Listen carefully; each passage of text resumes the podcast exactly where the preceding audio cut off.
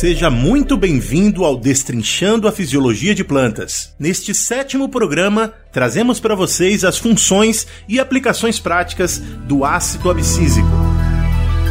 Fala moçada do Papo Agro, José Neto aqui de novo, e a gente continua na nossa série sobre hormônios, na verdade sobre fisiologia vegetal com ênfase em hormônios, e a gente já tratou de seis diferentes temas, entre eles cinco hormônios muito conhecidos da gente, que vocês ah, provavelmente já ouviram os episódios anteriores, e se vocês não ouviram, eu sugiro vocês que voltem lá e ouçam esses episódios, mas eh, você pode ouvir inclusive depois de você terminar de ouvir esse, porque os programas eles são independentes, não existe uma sequência ah, para você ouvir os programas relacionados aos hormônios, claro que se você ouvir o primeiro programa que explica o que é hormônio e, e as importâncias de se estudar hormônio, antes desse seria muito legal. A gente está aqui para falar de um hormônio ou grupo de hormônios, que é, é que eu vou esperar o professor para esclarecer isso, que é chamado de ácido abscísico. E é, a gente costuma utilizar a sigla ABA. Uh, eu ontem estava conversando com outro professor, ele chamou de ABA, e eu fiquei, meu Deus, ABA, o que, que é? É a, é a banda de rock do, dos anos 60, 70, ou é o que, que mais? É, mas a, essa, essa é a abreviação, né? O ABA, é, que a gente a está se referindo ao ácido abscísico, e a gente chamou para conversar sobre esse hormônio importantíssimo né, que faz parte desse grupo de hormônios que a gente está explorando na nossa série, uma pessoa que já trabalha com hormônios e outras ah, moléculas e trabalha com plantas já há algum tempo e é também professor e pesquisador lá na Universidade Federal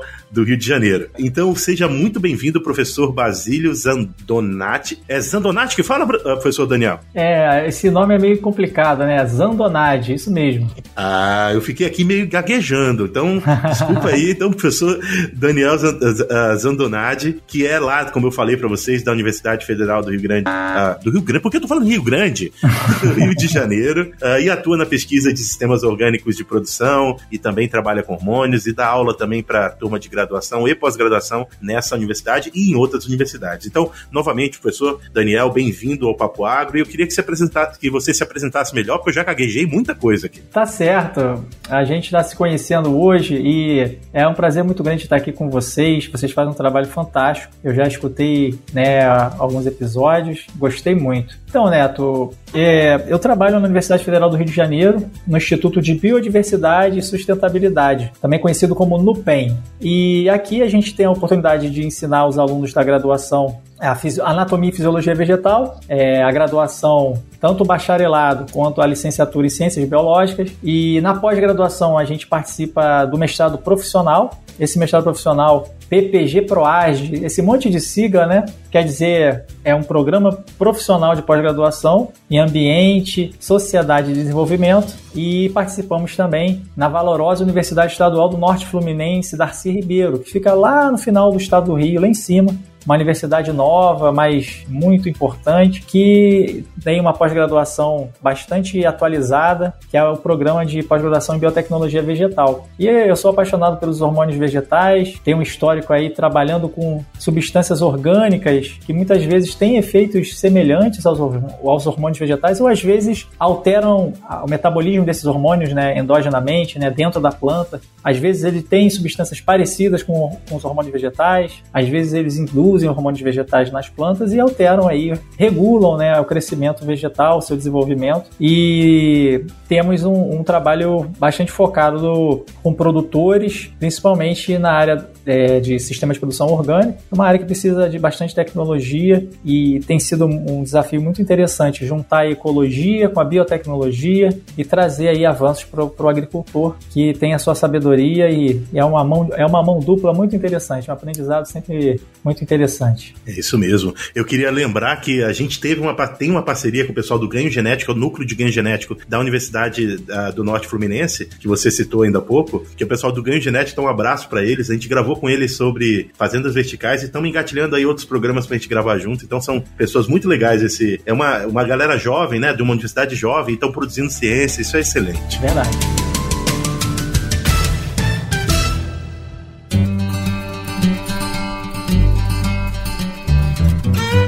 Papo Agro, o seu podcast sobre o agronegócio. Um oferecimento Stoller. Isso é superação, isso é Stoller.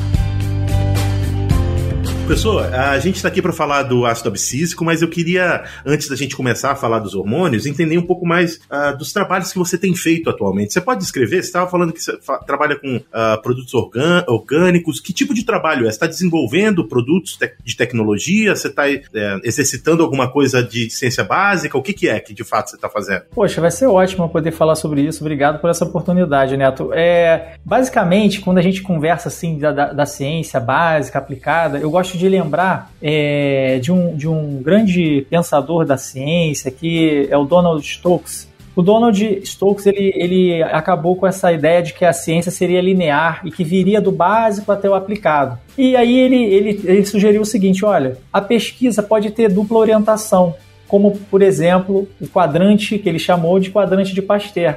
A gente pode chamar aqui de quadrante do Oberheiner, né? Que é a nossa maravilhosa pesquisadora da Embrapa, que trouxe muitos é, avanços para a ciência brasileira, como vários outros é, mulheres é, da ciência, né, das universidades federais, estaduais. E esse quadrante, a gente pensa um avanço no conhecimento e um avanço também para o uso de uma tecnologia, por exemplo. Então, a, a nossa, nossas, as, as nossas atividades estão muito conectadas com esse quadrante quadrante de Pasteur, onde, por exemplo, ao mesmo tempo em que a gente está desvendando mecanismos de ação dos bioinsumos, né, substâncias é, diversas, orgânicas, é, muitas delas naturais e outras delas oriundas de algum, algumas fontes é, renováveis também, que são substâncias mais complexas e que às vezes tem uma certa dificuldade da gente entender como que ela aumenta a produção, como ela aumenta a tolerância ao estresse. Né? Hoje em dia são chamados de bioestimulantes, são grupos, por exemplo, como os aminoácidos hidrolisados de proteína, extratos de algas, de várias, várias algas diferentes, as próprias substâncias úmicas, né? São substâncias que também são consideradas é, bioestimulantes e outros grupos que geralmente, né? Ah, não posso esquecer de falar de, dos micro-organismos, né? Dos vários inoculantes que já existem há muitos anos, mas tem aquela coisa da moda. A moda chama de bioestimulantes agora, que eu acho até que é um nome meio pretencioso, porque como a gente já aprendeu no papo agro, né? Os, os hormônios vegetais é, podem ser importantes para estimular, mas também para inibir. Uhum. Podem ser até herbicidas, não é verdade? É verdade. Ah, de qualquer forma, mundialmente conhecidos bioestimulantes,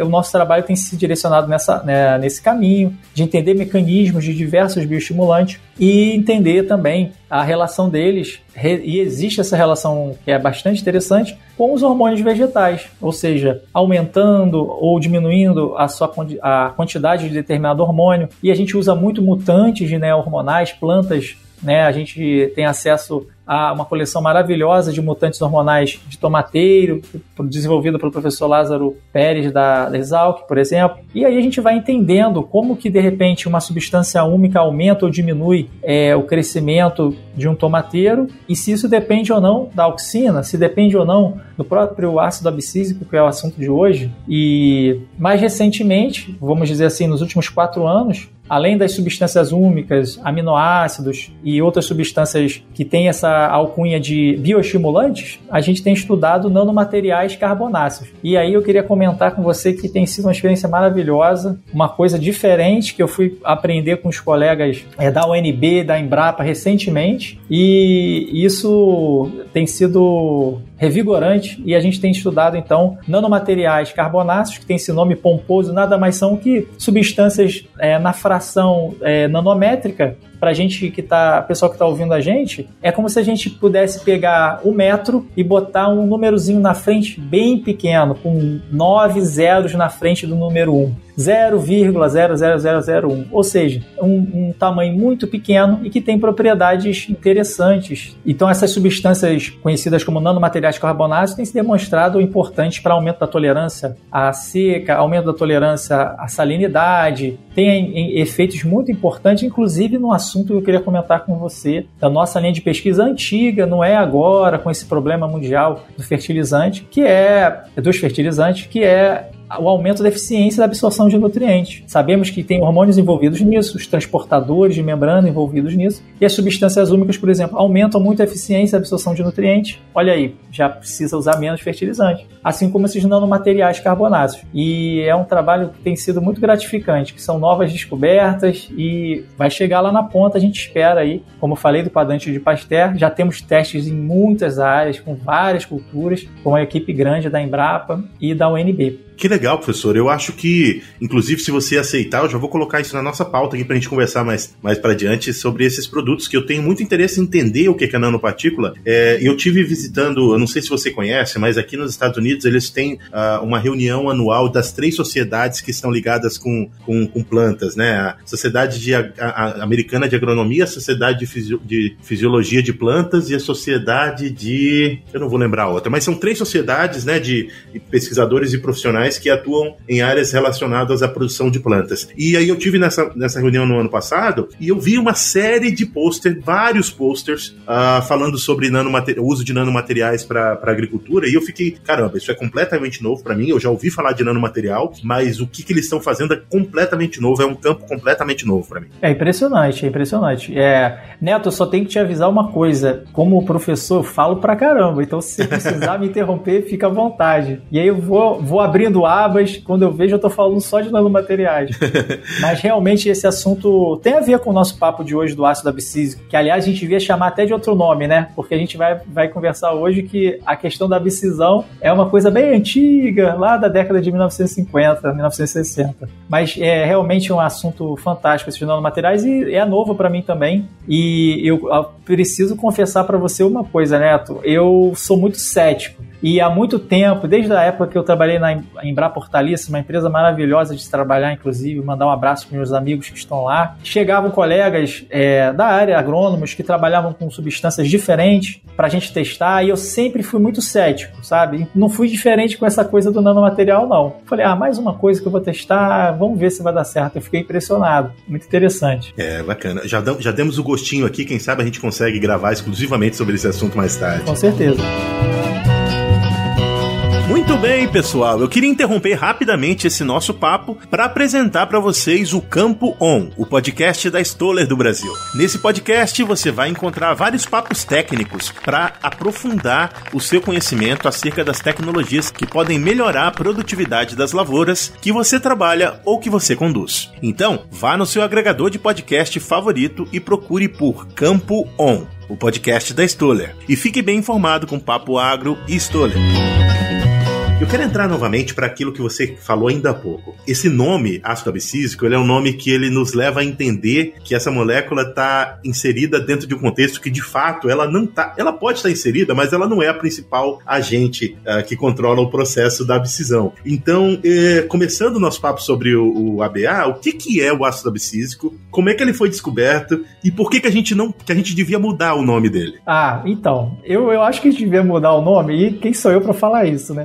Porque quando a gente fala de ácido abscísico, é, os alunos, nós mesmos, né, quando aprendemos sobre esse assunto, ficávamos, poxa, abscisão. Então a folha cai por causa do ácido abscísico. Uhum. Já está no nome, né? E de fato, se achava que isso acontecia quando foi descoberto, ainda não chamaram de ácido abscísico, eles chamaram de abscina, abscisina, alguns, alguns usam também esse termo, e mais ou menos na década de 1960 também chamaram de dormina. Antes de chegar no, no, no nome ácido abscísico, que também lembra né, a abscisina, onde se, se reputou a essa substância o fato da abscisão em si. No caso, foi fruto de algodoeiros, né? É, em 1963, mais precisamente. E é um, essa é uma, uma molécula que é um, um terpenoide, tem 15 carbonos, né? Produzida em, em cloroplastos, amiloplastos. E assim, se a gente puder chamar de outra coisa, vai ser legal. Não sei,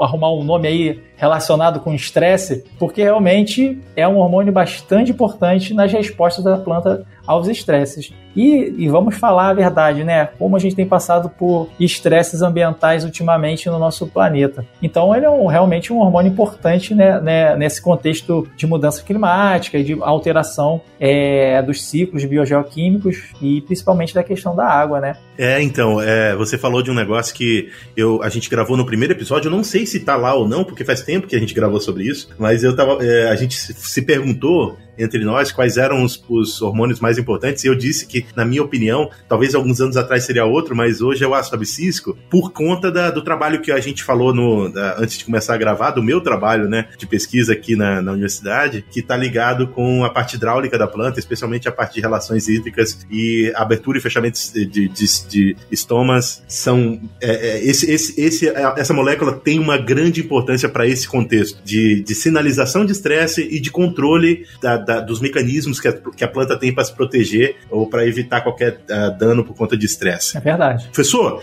eu queria ver com você, uh, é, para a gente ir tentar explicar assim, como é que a gente, como é que foi descoberto esse hormônio, uh, se ele é um, um hormônio único. e eu te pergunto isso porque eu, eu, a gente fala ácido abscísico, eu, de fato, eu não sei agora, eu tenho que olhar aqui em algum lugar para achar se são várias moléculas ou se é uma molécula só. Diferente de outros hormônios, o ácido abscísico realmente ele, a gente fala de um, de uma molécula é o ácido abscísico. E quando a gente pensa outros hormônios, a própria auxina, é, a própria citocinina, que tem é, substâncias é, que diferem em algumas, algumas, é, alguns grupos orgânicos, de alguns grupos funcionais, e aí você tem é, o ácido indolacético, o ácido indolbutírico, e aí, por aí vai. No caso da, da, da, da do ácido abscísico, não. Então, é claro que existem pequenas variações estruturais que é, podem levar nomes diferentes, mas que também é, têm funções. Aliás, é, a questão dos receptores não vão ser exatamente os mesmos, a questão é, da sua, da sua, do seu efeito não vai ser exatamente o mesmo, mas a, o ácido abscísico é o ácido abscísico. Então, ele, ele é a sua produção a partir de moléculas até muito maiores, né, como a zeaxantina lá no cloroplasto, é, que a zeaxantina, por exemplo, tem 40 carbonos. Até chegar, então, no, no ácido abscísico, existe um processamento e, e essa molécula está ali sendo regulada de formas que ela pode ser até oxidada, pode ser de outras formas também alterada a sua atividade. Por esse ângulo, teria alguma variação na molécula do ácido abscísico, mas que, é, é, apesar de ser pequena e afetar a sua, sua ação, a gente não teria assim uma gama como existe na giberelina, na auxina. Entendi. E como que ele foi descoberto, professor? Pois é, aquilo que eu estava te falando. Eles chamaram inicialmente de dormina, por exemplo, porque tinha, eu estou aqui abrasileirando o termo, porque tinha um efeito na dormência de sementes. Uhum. E a bicizina, porque se achava que a, a perda de, de, de, de frutos do, algodo, do algodoeiro ter, estaria né, é, relacionado com esse, essa substância. Então foi assim, é claro que a, a, a, houveram uma série de métodos aplicados para estudar é, essa substância, a gente não, não vai aqui entrar nesses detalhes, mas foi dessa forma. E interessante comentar que não só em plantas, né, fungos também têm né, ácido abscísico, outros organismos possuem ácido abscísico. Uh, e como é que é que é a, bom a gente estava falando ontem na verdade para você ouvinte que está uh, acompanhando a gente eu gravei etileno ontem e hoje estou gravando a subsídio então tem muita coisa que eu vou acabar trazendo do papo que eu gravei ontem por mais que vocês vão ter um mês de diferença entre os lançamentos dos dois episódios uh, então a gente estava falando ontem sobre etileno e a gente estava discutindo aquela aquela questão do etileno ser produzido em vários tecidos da planta e poder ou não atuar no mesmo tecido em que ele é produzido. E geralmente o que acontece com o etileno, né, é que como é um gás, ele se move livremente e ele vai atuar em diversas partes da planta ou até em outras plantas, plantas vizinhas. Ah, como é que a questão do ácido abscísico, onde é que ele é produzido na planta e ele é transportado para os tecidos em que ele precisa uh, atuar? Como é que é feito essa questão mais de logística, digamos que seja logística do, do hormônio? É, esses hormônios gasosos e outros sinais, né, além do etileno, do óxido nítrico, a gente pode brincar assim com, com o ouvinte que eles são os é, hormônios fofoqueiros, uhum. eles rapidamente chegam em vários lugares aquela sua mensagem, né? E de fato, no caso do ácido abscísico, é, existe uma produção muito intensa na parte aérea e na própria parte aérea, nas folhas, ele consegue alcançar, é, vamos dizer assim, seus, seus destinos, né, receptores que vão percebê-lo. E, e olha só, até legal a gente falar de receptores, porque essa parte aérea, as folhagens, que é onde tem uma produção mais alta do ácido abscísico, só foram é, ser descobertos aí por, por volta de 2008, 2009, esses receptores. Bastante recente. Bastante recente, né? E, e dessa forma acontece, então, a ação não só né, nas folhas, onde principalmente a, a concentração é mais alta, e eventualmente nas raízes também. A produção na raiz acontece, mas é algo muito, é, muito menor. E a, existe um transporte né, de longa distância do ácido abscísico. Então, a, a, o foco maior é na parte aérea. Se, por exemplo, você puder fazer uma enxertia de uma planta que tem alguma dificuldade de produzir ácido abscísico, por exemplo, em alguma etapa da rota ele a, a, planta não consegue chegar lá na quantidade exata, se você fizer uma, uma enxertia e a parte de cima for uma parte de uma planta que não produz ácido abscísico direito, o efeito negativo da falta do ácido abscísico vai ser muito mais presente do que o contrário. Pegar a parte de baixo dessa enxertia e aí a gente está falando uma coisa que o produtor está muito acostumado: cavalo, cavaleiro, chama de várias outras coisas. Se a parte de baixo não produzir ácido abscísico, isso vai ter um impacto menor na planta. Entendi. Então acho que isso fica aí uma dica muito legal para a gente entender como, como a produção nas folhas e a, e a ação nas próprias folhas é uma etapa importante. Mas não posso deixar de dizer que existe produção e transporte de ácido abscísico de outros lugares que vão chegar na folha também. E aí tem uma coisa legal e é muito simples, que é o seguinte: no dia a dia a gente sabe, né, que tem coisas que são ácidas, porque o pH é mais baixo, e tem coisas que são mais básicas, que o pH é mais alcalino, pH mais alto, geralmente acima de 7, geralmente, né? Acima de 7, que é o pH neutro, é alcalino, e abaixo de 7 temos o ácido. E olha só, o pH alcalino é algo importante para esse ácido abscísico fazer o seu efeito ali na folha. Por exemplo, as raízes percebem que tá, a água está faltando. Então há uma sinalização para esse ácido abscísico na folha é, e muito, muito ácido abscísico que vai chegar ali por meio do xilema eventualmente ou que já está na folha nas células é, do mesófilo por ali e, e, em outros locais, essa, essa alcalinização vai favorecer que o ácido abscísico fique livre para agir nos seus pontos né, de recepção. Por exemplo, ajudando a planta a fechar a boca, fechar os poros e não perder tanta água, porque ela deixa de, de deixa de, de comer, deixa de absorver CO2, mas não, mas não vai ficar dando mole e perder água, não. Então ela prefere ficar sem comer do que perder água. Então ela fecha o estômago e aí tem a ver, por exemplo, com uma coisa tão simples quanto o pH. As plantas percebem que está faltando água, alcalinizam aquela região da folha, onde a gente chama, eu usei um termo né, da anatomia, né, né, no mesófilo, e aí as células, onde, onde o ácido abscísico poderia atravessar e ficar dentro dessas células, não mais acontece isso. Ele vai ficar disponível para ação nos receptores, porque ele vai estar numa forma que é uma forma que não atravessa a membrana por causa do pH alcalino. Se o, o pH está mais ácido, ele atravessa a membrana com mais facilidade. E aí ele fica mais guardadinho dentro das células ao invés de ir atuando nos seus receptores. Ah. Espero que tenha ficado claro. Me desculpe se não consegui explicar bem. Não, não, eu acho que ficou claro. A modulação da, da, da, molécula acontece por conta do pH. Então, se o pH muda, você transforma a molécula de uma, de, um, de uma forma que é não ativa para uma forma ativa, e isso faz com que ela desenvolva o impacto necessário para que as plantas controlem a abertura e o fechamento dos estômagos, que é essa boca que você está falando. É isso, né? Exatamente, exatamente. É, na verdade, as duas formas até podem ser ativas, mas pelo fato de ter uma protonação, que é o que?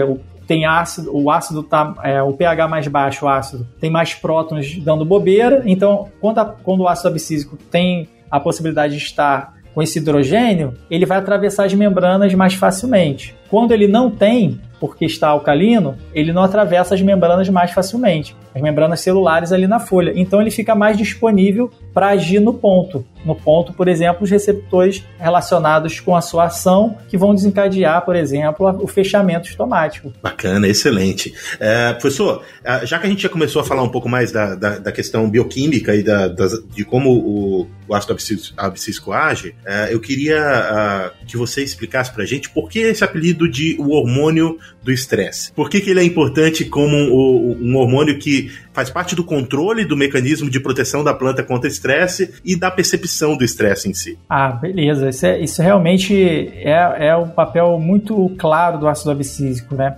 Bem, o que acontece? Quando a planta passa por algum momento é, de alteração, vamos pensar num dia. Melhor, vamos fazer o seguinte: vamos pensar num, no, no, na rotina de uma planta. Então ela está lá, 6 horas da manhã, vamos dizer, o sol começa, temperatura está amena e os estômatos estão abertos. Então, nesse momento, por exemplo, a folha está com um pH mais ácido um pouquinho, estômago aberto. Nesse momento, é, não está necess... tá havendo necessidade, num dia normal, de fechar estômago nesse momento da manhã, porque o sol tá, tá bem fraquinho, tem uma umidade, vamos admitir aqui seja um ambiente uma umidade entre 60%, 70%, e aí o ácido abscísico começa a ir subindo junto com a temperatura, com o calor, com a luminosidade, e com isso, lá para as 10, 11 horas, essa planta que não está passando por um estresse nenhum ainda, um estresse, é, vamos dizer assim, que seria realmente um problema para a planta, uma coisa drástica, ela vai fechar o estômago por meio do ácido abscísico. Pode acontecer né, é, de um dia ter um calor exagerado,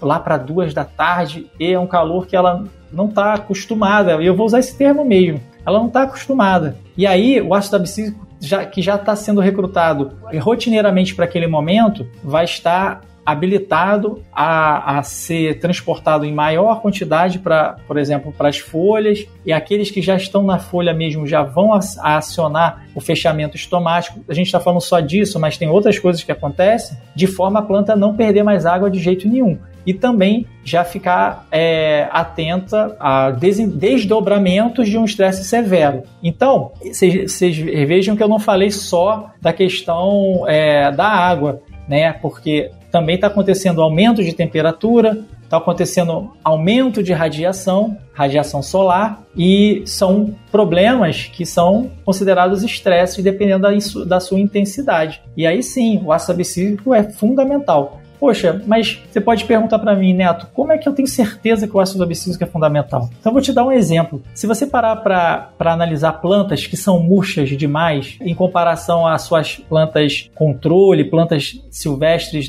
normais, vamos dizer assim, e olhar a sua via de sinalização de aba, pode, pode ser que você descubra que há algum problema nessa via. E isso já foi demonstrado há muitos anos, por exemplo, para o tomateiro, plantas que têm uma dificuldade na conversão do ácido abscísico é, para chegar ao ácido abscísico na, na rota de biossíntese. Ou seja, ela tem menos aba disponível na folha.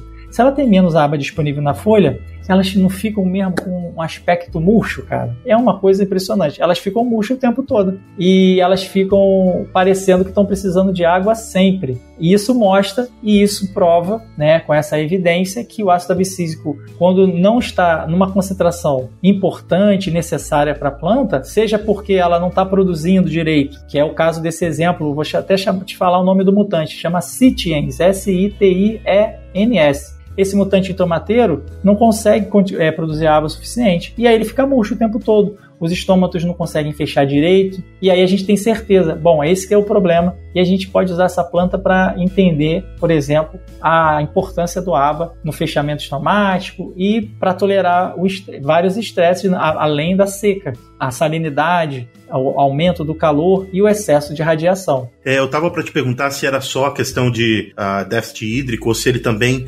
estava é, envolvido em outros processos de, de uh, percepção de estresse, como você falou, salino ou de outras, uh, de outras fontes. Então é, é um pouco mais abrangente e é claro que a gente está focado mais na, na questão da troca gasosa, da, do aumento do abertura e fechamento estomático, porque ele é muito relevante. Os outros são relevantes também, mas esse é muito relevante, especialmente no ambiente que a gente está tentando desenvolver plantas para serem mais tolerantes a esse, esse tipo de ambiente, né? Então, é por isso que ele está mais evidente. Mas, é, repetindo a pergunta, é, os outros estresses também são importantes e ele também está atuando nesses outros estresses. Sim, sim. Por exemplo, o, o agricultor tiver, tiver carregado a mão no fertilizante. E aí, se, claro que tenho outros fatores, mas eu vou me ater aqui, apenas à questão do fato de isso causar um tipo de salinidade, né? Os fertilizantes são sais, e mudar então a condutividade do solo e a planta ficar com dificuldade de absorver a água. Nesse caso, não pela falta d'água direta, mas pelo efeito indireto do excesso de fertilizante. Vamos, vamos imaginar é, que o produtor tenha deixado um, um, um colega a cargo de, de, fazer adubação e aí ele exagerou lá na hora de, de colocar o NPK. Por exemplo, se for o produtor orgânico também pode acontecer usando outros produtos né, que, que causam aumento da condutividade e, e da capacidade da, da, do solo de reter a água. Nesse caso, ou seja, da salinidade, vai haver uma resposta que depende do ácido abscísico, majoritariamente. Se por um outro lado o produtor fez uma estufa, imagine você, Neto, que o produtor, por exemplo, na hora de planejar a sua estufa, ele fez uma estufa mais baixa do que devia. E aí não tem uma abertura zenital, não tem uma ventilação legal, e aí faz um calor danado lá dentro. Quem sabe faça até 60 graus, pode acontecer. No alto do verão, numa região que tem muita insolação, o que, que vai acontecer? O ácido abscísico vai ser recrutado endogenamente, ou seja, dentro da planta, para é, mecanismos diversos fazerem com que a planta consiga responder a essa situação de, de do, do, excesso de calor. Tem, uma, tem vias independentes do ácido abscísico que respondem ao calor também, por exemplo. A gente pode imaginar no Rio Grande do Sul outros locais que o frio é um problema e o ácido abscísico vai ter algum tipo de ação, como também tem a ação, a, a ação independente do ácido abscísico. Então, para complementar então a sua pergunta, aliás, para finalizar a resposta da sua pergunta, tem uma série de processos que são considerados estresses que a, a o ácido abscísico está envolvido. E não só estresse hídrico, salino, mas também até a questão do frio. Professor, uma outra questão importante que eu acho que a gente tem que discutir, além da questão do estresse, é como o, o ácido abscísico está relacionado com as sementes. Você estava falando de dormência e a gente falou sobre outros hormônios que também estão relacionados com isso. E claro, novamente, interação de hormônio hormonal é muito mais importante do que pensar neles individualmente, mas a gente quer necessariamente desse programa colocar eles nas caixinhas. Então, você pode falar um pouco da função do, do, do ácido abscísico na semente? Semente, especialmente. Não, nem especialmente em nada. Vamos falar sobre sementes em geral. Tá certo. Então, tem vários processos, né, que a gente pode pensar é, na, na, na, da participação do ácido abscísico na semente, né?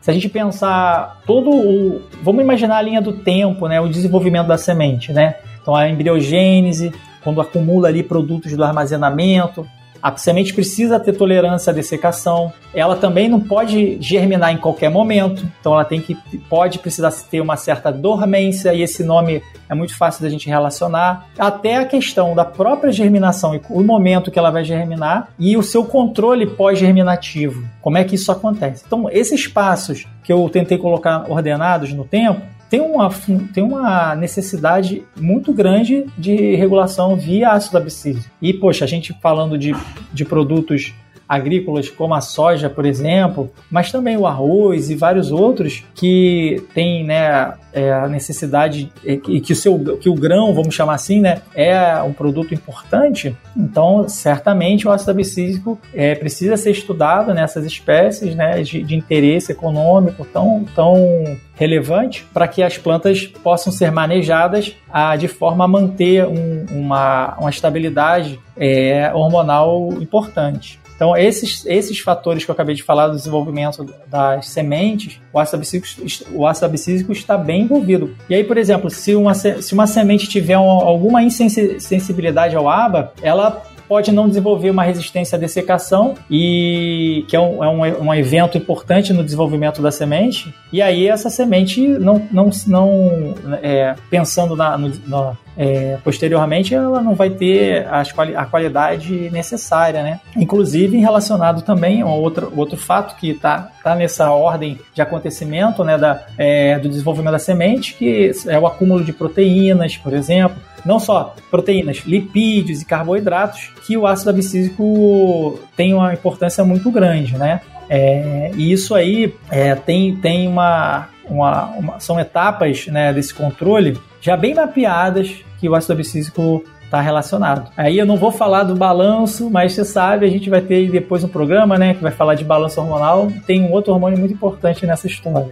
É, e, e eu queria voltar para a gente falar um pouco mais sobre isso, é, mais na questão prática. Existe alguma função que esse hormônio uh, é responsável dentro da, da germinação de sementes? que pode ser um insumo para o produtor, digamos assim, que ele pode se apropriar dessa molécula para ajudar no dia a dia, seja inibindo ou seja aumentando a, do, a, a concentração do hormônio para beneficiar o processo? É, justamente, justamente aí que diretamente, de forma direta, o uso de ácido abscísico na agricultura não é muito amplo, porque tem várias questões envolvidas, né? Mas substâncias, por exemplo, precursoras do ácido abscísico, ou seja, que vão ajudar a produção do ácido abscísico endógeno, e, ou mesmo a conjunção de substâncias que podem. É, que não são usadas, na verdade, são até fungicidas e que podem, junto com a transformação genética das plantas, é, chegarem nesse ponto, ou seja,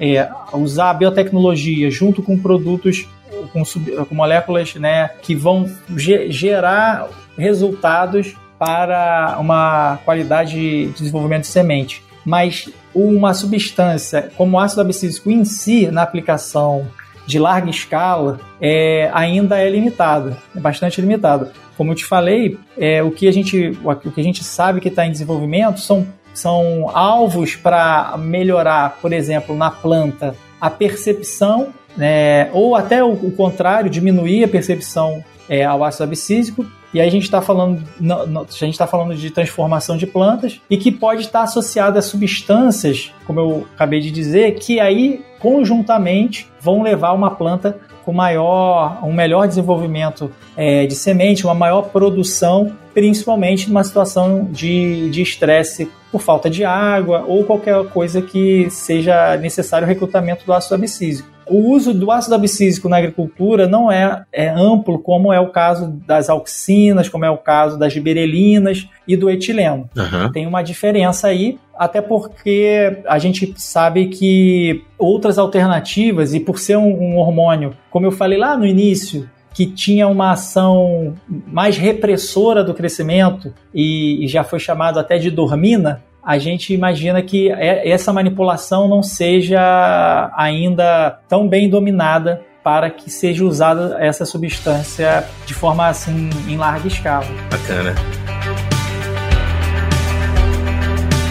Eita, tá gostoso demais esse papo. E eu, eu gosto muito de escutar podcast. E o meu favorito, vocês sabem, que é o Papo Agro. Se é o seu favorito, dá aí um follow aí no Spotify, cinco estrelas no podcast da Apple. Fica à vontade para divulgar esse papo. Manda pro pai, pra mãe, pra tia, pro tio, pro amigo, pra namorado, pra todo mundo. Ajuda a gente a fortalecer aí, porque dá trabalho de fazer. Vocês não sabem, mas dá trabalho. Então ajuda aí a gente. E se você não sabe como achar a gente, procura aí qualquer mídia social, no seu agregador de podcast favorito. Papo Agro, separado. É só procurar que vocês vão achar e vão curtir os episódios, tenho certeza disso. É verdade. Se você quer interagir com a gente, a gente está interagindo mais com você lá no Instagram. É só procurar por Papo Agro Podcast e você vai encontrar vários assuntos que a gente trata lá, não só os nossos episódios. Até tem uma série nova que chama Depois do Papo. Ela fica disponível aos sábados e ela vai expandir o assunto que foi discutido no papo da semana. Vai lá, é em vídeo, a gente troca uma ideia, você conhece quem a, a gente vê a nossa cara lá também. Uh, professor, a gente já está chegando para o final do nosso programa, então eu queria, primeiro, a gente falou de duas funções muito importantes. Uma a gente falou sobre a, a, a percepção de estresse, como ele atua no estresse, uh, para regular a resposta a estresse da planta, e a outra em sementes. São duas das principais funções dessas moléculas. Tem alguma outra função que você queira trazer para cá? E claro, meu ouvinte, a gente não vai conseguir aqui cobrir tudo. A gente quer dar uma pincelada para aumentar a sua curiosidade sobre o tema e quem sabe você, estudar mais, né? Mas tem alguma que você quer incluir antes da gente partir para o nosso, nosso final? Outras funções importantes do, do, do ácido abscísico estão, por exemplo, na promoção da própria senescência, que foi confundido com a abscisão. É, a gente pode falar da regulação do crescimento de raízes e parte aérea, que é pouco comentado, mas o ácido abscísico tem uma função muito importante. Tem interação com outros hormônios, como a gente sabe que isso sempre acontece. Os hormônios estão é um, um grande caldo, né? É uma grande interação, uma festa na planta, mas que, é, é, pensando no ácido abscísico isoladamente, a, a inibição do, do comprimento radicular, como que as raízes laterais vão ser, vão emergir e aonde, tem a participação do ácido abscísico, por exemplo, né?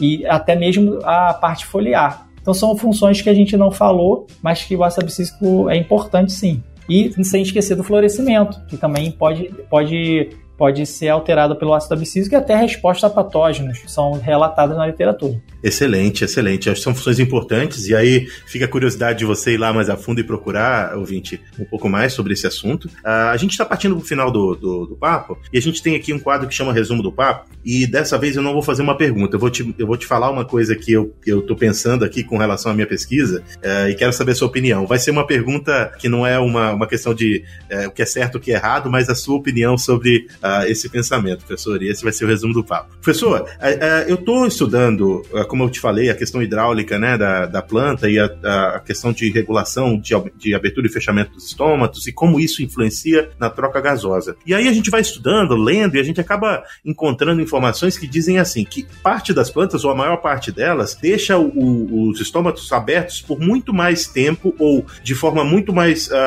ampla, né, com uma abertura estomatal muito maior do que é necessário para aquela quantidade de gases uh, entrarem e saírem e ele conti continua, continuar mantendo uma taxa fotossintética uh, satisfatória. Isso, se ele está com, a, com a, a, abertura estomatal maior ou a, os estômagos estão abertos por mais tempo, uh, implica em perda de água. E a gente quer trabalhar em ambientes um pouco mais conservativos, né, em que a gente quer ter o máximo da produtividade sem perder né, essas questões relacionadas a, aos recursos hídricos. Você consegue enxergar alguma forma de alterar a sensibilidade desse hormônio ou de transformar plantas uh, que hoje têm essa questão de estar tá com a, a, a, perda de, de, água muito alta uh, e isso não compensar na, na, na, taxa fotossintética com a utilização desses hormônios, com do ácido abscísico, ou seja, da, de, de diminuir a, a, sensibilidade da planta ao ácido abscísico, ou seja, utilizar uma molécula que,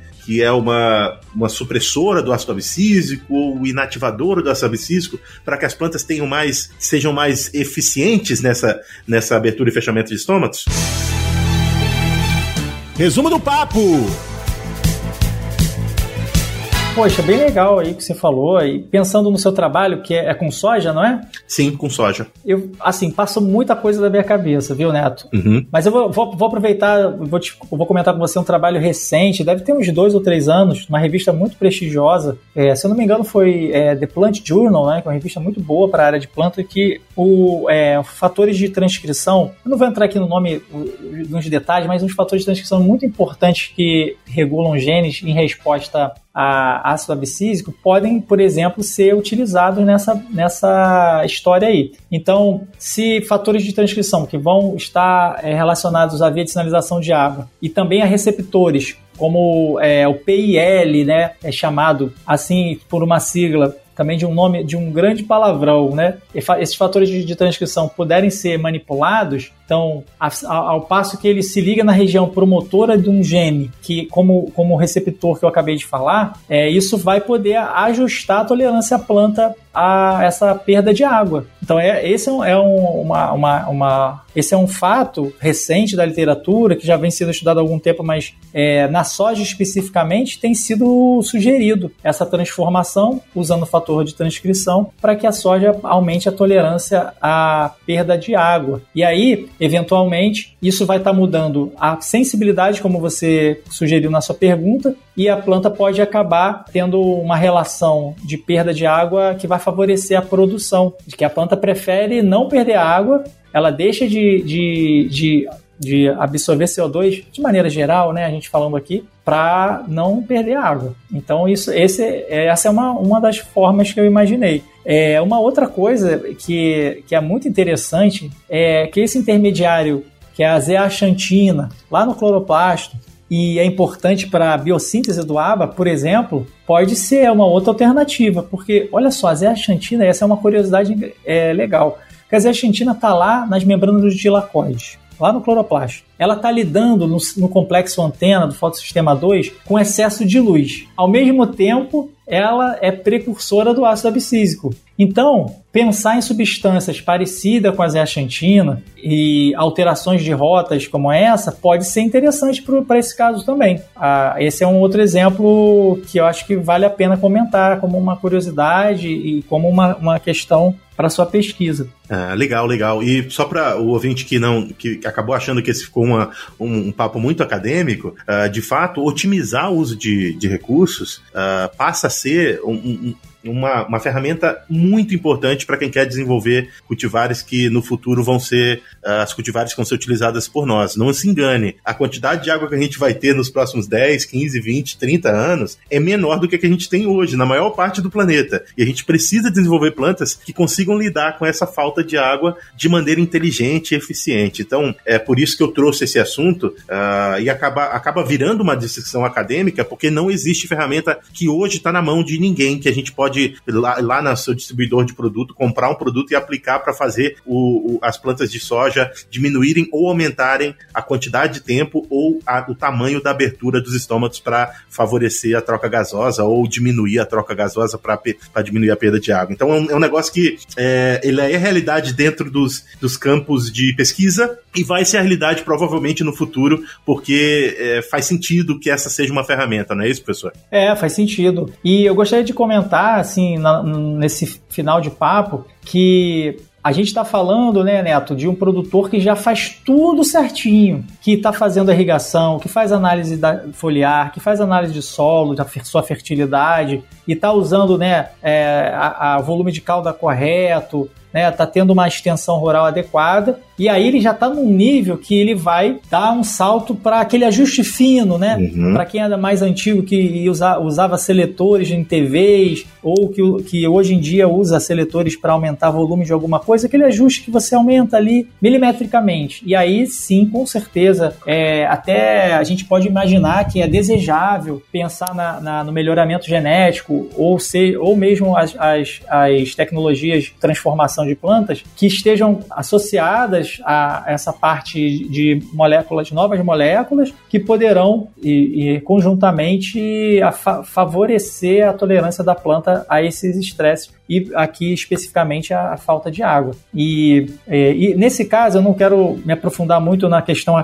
como você falou, né, para não ficar um papo muito acadêmico, mas substâncias aliás, vamos chamar de, não deixam de ser substâncias, mas determinados promotores que vão é, poder ser utilizados da transformação de planta. A literatura tem mostrado para a gente que aqueles promotores específicos, para regiões específicas, são interessantes, mais do que aqueles que a gente chama de constitutivos, que aparecem na planta inteira. Então, essa é uma outra dica aí é, de perspectivas do uso da tecnologia é, para pensando no ácido abscísico. Esses promotores né, na, na transformação de planta, é, esses específicos de, que vão ser, vão ser lá do estômago exatamente, ou vão ser lá exatamente em locais bem é, específicos, são, é o que é mais interessante do que uma coisa assim generalizada. Para esse caso do aba, isso é fundamental. Bacana, professor, foi excelente se lembrar, e a gente falou isso em outro programa anteriormente também. A gente, quando oferece ou, ou tenta oferecer uma ferramenta nova para as pessoas pensarem sobre plantas e fala sobre hormônios, a gente não pode esquecer de que é, isso não pode preceder nenhuma das outras práticas que são necessárias para que a,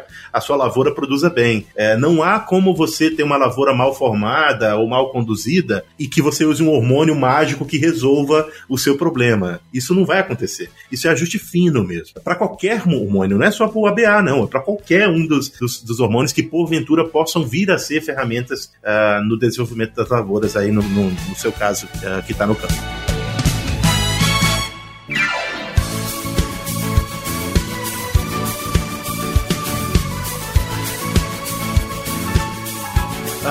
Professor, muito obrigado novamente pela, por topar, obrigado pela flexibilidade de horário. É, eu queria uh, te dar uma, um, um espaço agora para quem sabe, se você quiser divulgar qualquer projeto ou dizer para as pessoas como é que elas fazem para chegar até você, no caso delas estarem interessadas uh, em conhecer um pouco mais do seu trabalho. Uh, o espaço é todo seu. Novamente, muito obrigado, foi excelente o papo e eu continuo pensando que o ABA, neste momento, para mim é o hormônio mais importante e vamos saber se daqui a mais dois, três anos eu posso voltar aqui no Papago e dizer que eu mudei de ideia ou se a ideia ideia realmente é essa. Tá ótimo, muito obrigado pelo convite. Fiquei muito feliz. É, acho que é a primeira vez que eu participo de um podcast e para mim foi não foi fácil porque a gente tem que saber falar direito, conversar com vocês, né? Não é uma tarefa fácil não. É um, um, um trabalho muito muito importante que vocês estão fazendo. É, o que eu, que eu, eu concordo com você, o ácido abscísico e essas substâncias que eu comentei, como a zeaxantina, né, que são carotenoides e apocarotenoides, outras substâncias dessa dessa caracter, com essa qualidade, com essa característica, é vão, vão dar muito o que falar, podem ter certeza. Eu, eu gostaria de, de, de convidá-los a entrar no site da UFRJ, principalmente no nosso instituto, né, que se escreve N-U-P-E-M, é, no PEN, é, o Instituto de Biodiversidade e Sustentabilidade da UFRJ. Temos também o Instagram do NUPEN e da nossa pesquisa, que é o arroba ufrj.agro, e lá a gente fala um pouco do que a gente tem feito nessa linha de, de, de produtos e substâncias naturais que são hoje chamados de bioestimulantes, e também os nanomateriais carbonáceos, e toda essa, essa pesquisa que inclusive tem podido trazer né, para produtores de vários níveis, seja familiar, mais industrial, né, a possibilidade de melhorar né, a sua produção e a, tolerância da, das suas plantas a os problemas que a, a alteração do ambiente tem, tem é, proporcionado. E lembrar aí, para a gente é, finalizar, que o ácido abscísico tem aplicações fantásticas e é, esse tipo de, de, de, alterações que a gente falou aqui no final do papo, né, realmente vai dar bastante o que falar. Eu acho que eu concordo bastante com você, Neto, e toda essa, essa, essa conversa que a gente teve hoje de regulação do estômago, da, das sementes, da questão do crescimento radicular, o ácido abscísico também é, participa, né? A qualidade das sementes, da nutrição, enfim, é um monte de coisa legal que o ácido abscísico participa. E quem sabe esse, esse hormônio muda de nome. É verdade, é verdade. Vamos fazer depois uma enquete. ah, professor Daniel, muito obrigado mesmo. Foi muito bom conversar com você. Ah, Para você, meu ouvinte, que chegou até aqui, obrigado por estar com a gente sempre. Ah, essa série tem nos dado um prazer enorme de encontrar profissionais como o professor Daniel e como outros que passaram por aqui e trocaram ideia para trazer informação para você que quer entender um pouco mais, relembrar ou, ou inclusive aprender pela primeira vez sobre hormônios e sobre essas funções importantes. Então, muito obrigado mesmo por seguir a gente e espera que essa série ainda vai ter dois episódios, um focado em interações hormonais e outro focado em hormônios uh, que a gente não falou até agora, um grupo de hormônios que a gente ainda não falou dentro da série. E é uma satisfação sempre conversar com gente como o professor Daniel e a gente vai estar aqui trazendo sempre informações legais para vocês. Por enquanto, um abraço para quem é de abraço, beijo para quem é de beijo. Tchau.